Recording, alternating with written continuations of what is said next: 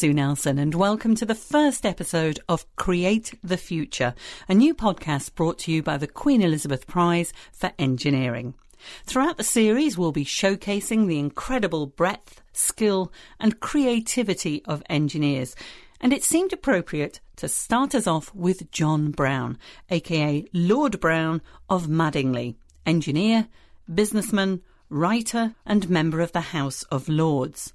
When he was Chief Executive Officer of BP, Lord Browne was praised for bringing in more environmentally friendly production and instigated a plan introducing solar power to 200 of its retail outlets. He's currently the chairman of L1 Energy and chairman of the Queen Elizabeth Prize for Engineering Foundation. I began by asking how he would describe the life of an engineer. Well, an engineer sits in the middle between discovery, what happens in the lab, in people's heads, and on the other side, the market and humanity.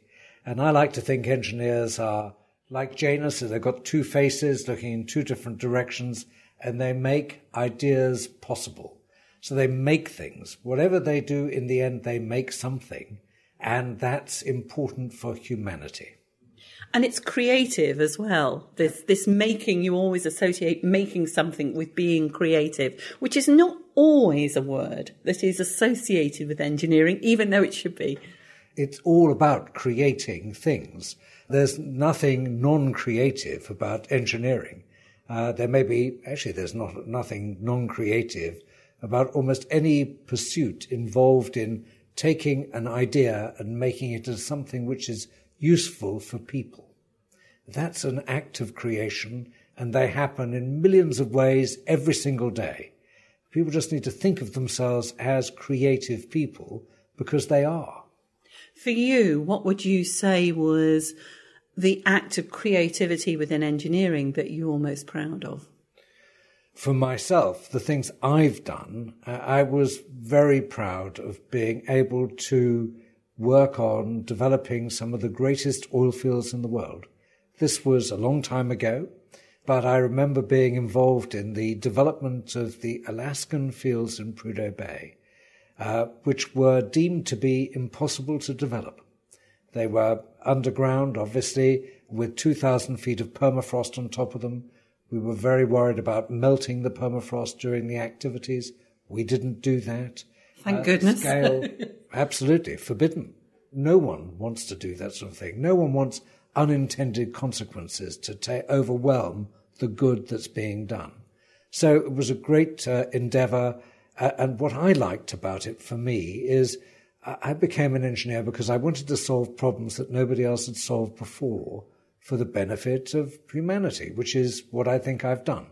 Uh, and I continue to do in my career, whether it's in oil and gas or renewables or in the many other things I do today. That must give you a great sense of pride then, in terms of knowing that you were a part of something like that. It does. Uh, and the word is part, because most engineering is done in teams, and part of the act of engineering is leading teams of people to show them that they can do far more as a team individually than they could do by themselves, and to show people that they have greater strengths than they think themselves and therefore creating something which is unusual and different. Now, I've noticed the word humanity come up several times already, and you've written several books about business and engineering, and your latest one, Make, Think, Imagine Engineering the Future of Civilization. The sort of humanity and civilization aspect is obviously quite important to you as well in terms of making people appreciate the role that engineering has had in the way that we live today? Engineering pervades almost everything that we do today and is the foundation of civilization. Uh, without engineering, without engineered products from the very beginning, uh, a hand axe, a prehistoric hand axe, through to the most complicated thing we're building today, probably the James Webb telescope, which will go to the second Lagrangian point and probably look closer to the beginning of time than we've ever seen before and probably show us some more exoplanets that we've never seen. These two things straddle extraordinary activities, extraordinary activities which really found civilization.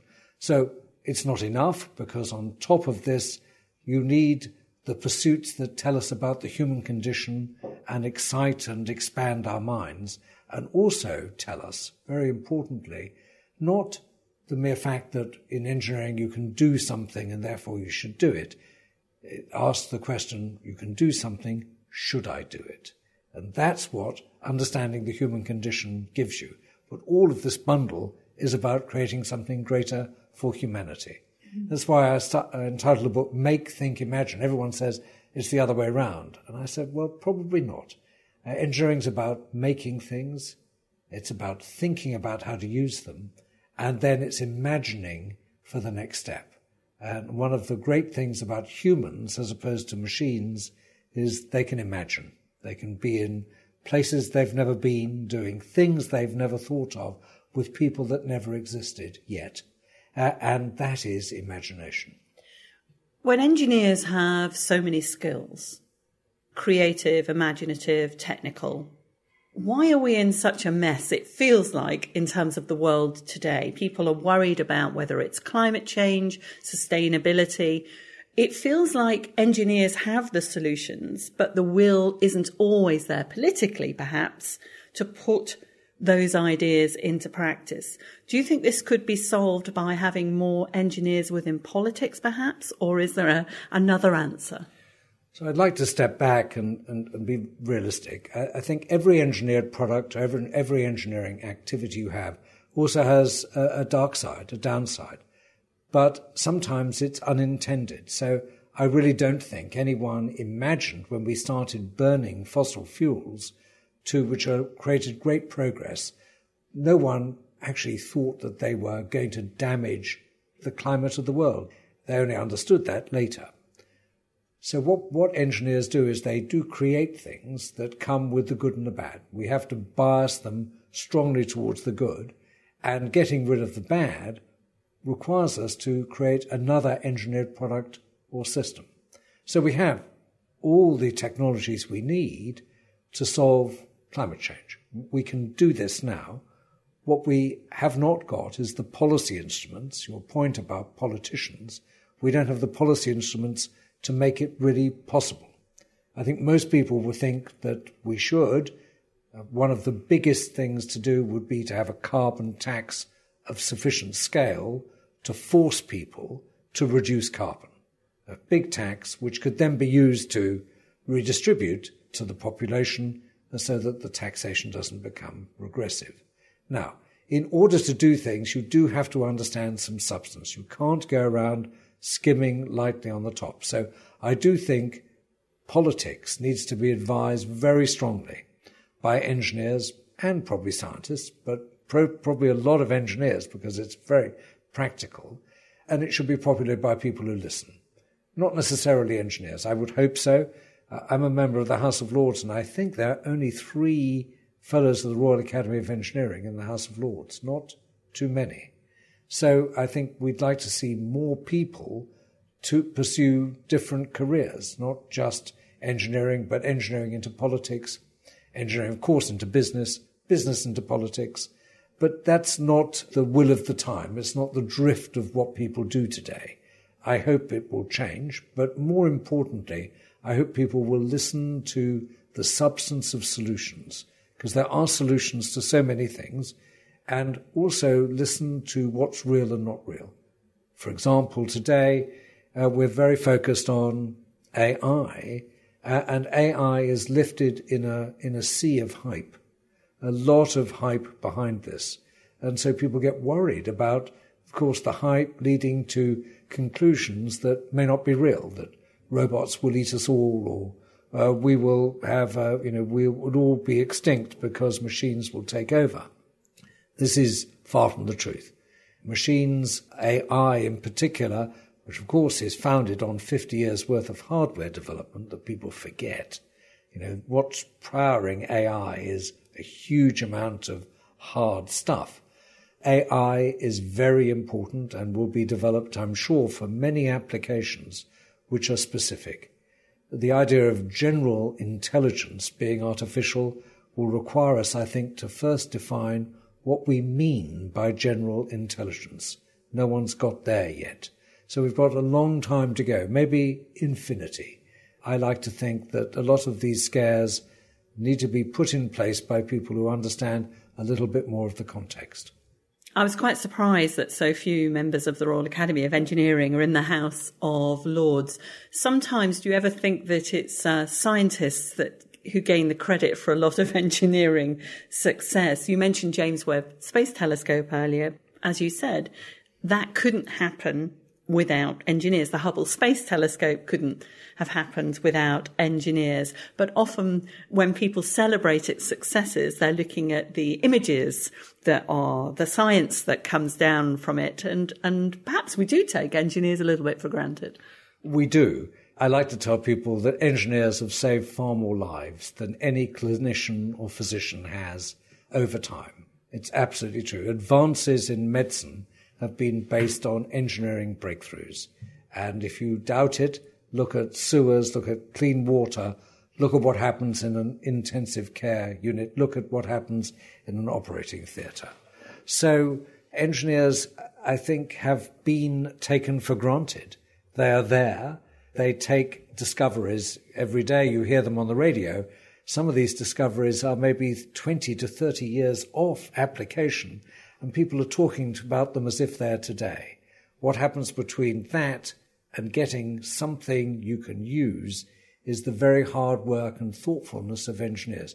Engineers have to create things, but in the end, they have to be created so there's no doubt in their utility. You know, mind people that Canadian professional engineers still wear a ring on their little finger, which is made from a bridge that collapsed. And it reminds people that whatever you do, it's got to be done so that it cannot be doubted. Uh, and that's what engineers have to do. That may sound dull to people, but actually the creation of things that work. Take a car. We expect to get into a car and we expect it to work. Turn on. If it doesn't work, we get very angry. It doesn't expect us to be fully qualified to use it. It's not as if we've got a pilot's license for each particular model we drive. We can abuse it, we can do all sorts of things to it, and we expect it to work. That's an amazing idea. And we will expect them to work better and better with batteries, uh, with, uh, with autonomous systems, still to be made safe. But uh, we expect all these things, and we don't actually think about who did this. I believe that that should be changed because people need to understand what society, what civilization is built on, which is it's built on the fundamental application of discoveries into things that make a difference to people. One of the aims of the Queen Elizabeth Prize Create the Future podcast is to showcase a variety of engineers from all sorts of areas that perhaps people wouldn't initially think, oh, wow, yeah, that is engineering, whether it's AI or smart cities or, or healthcare.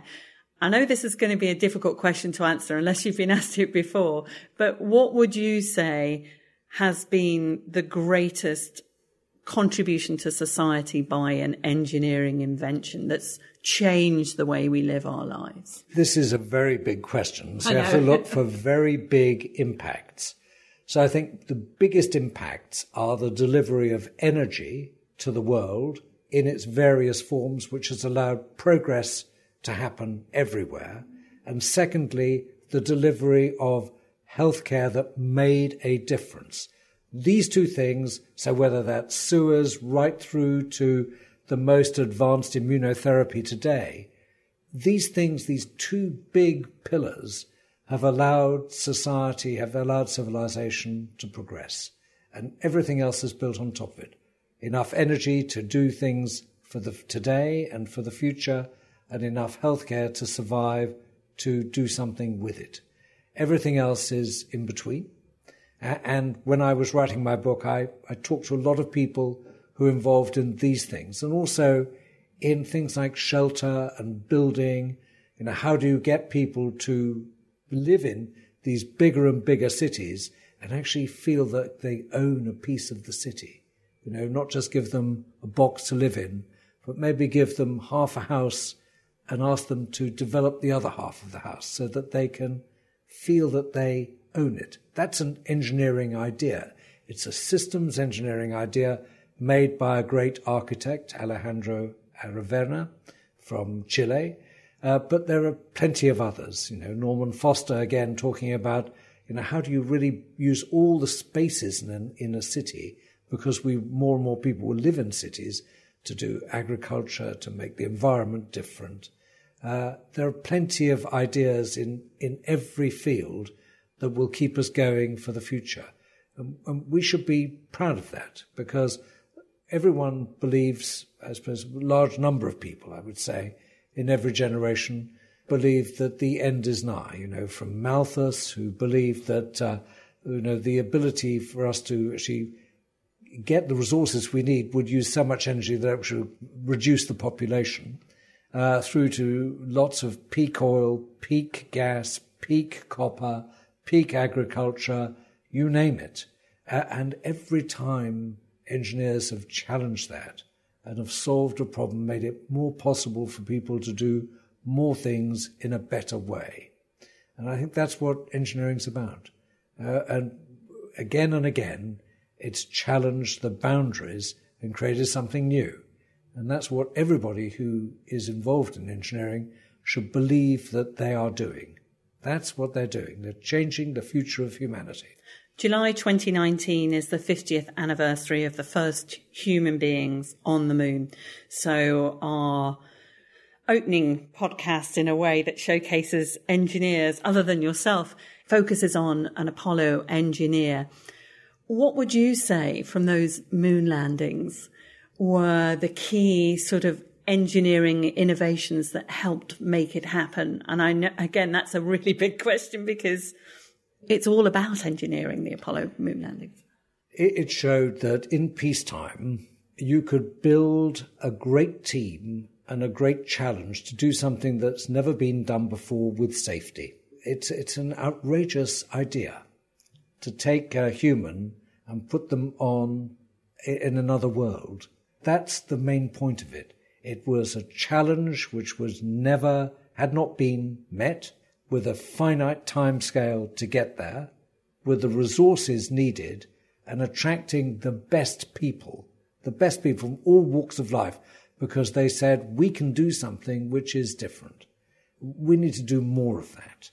I think climate change is one of those things that if we get it right, because it's too big a problem to solve in one go, the components are great challenges for the future. Healthcare is also another great challenge. The ability to use all the data we have available on every individual combined together to use in diagnosis and possibly even prognosis, what's going to happen to you in the future.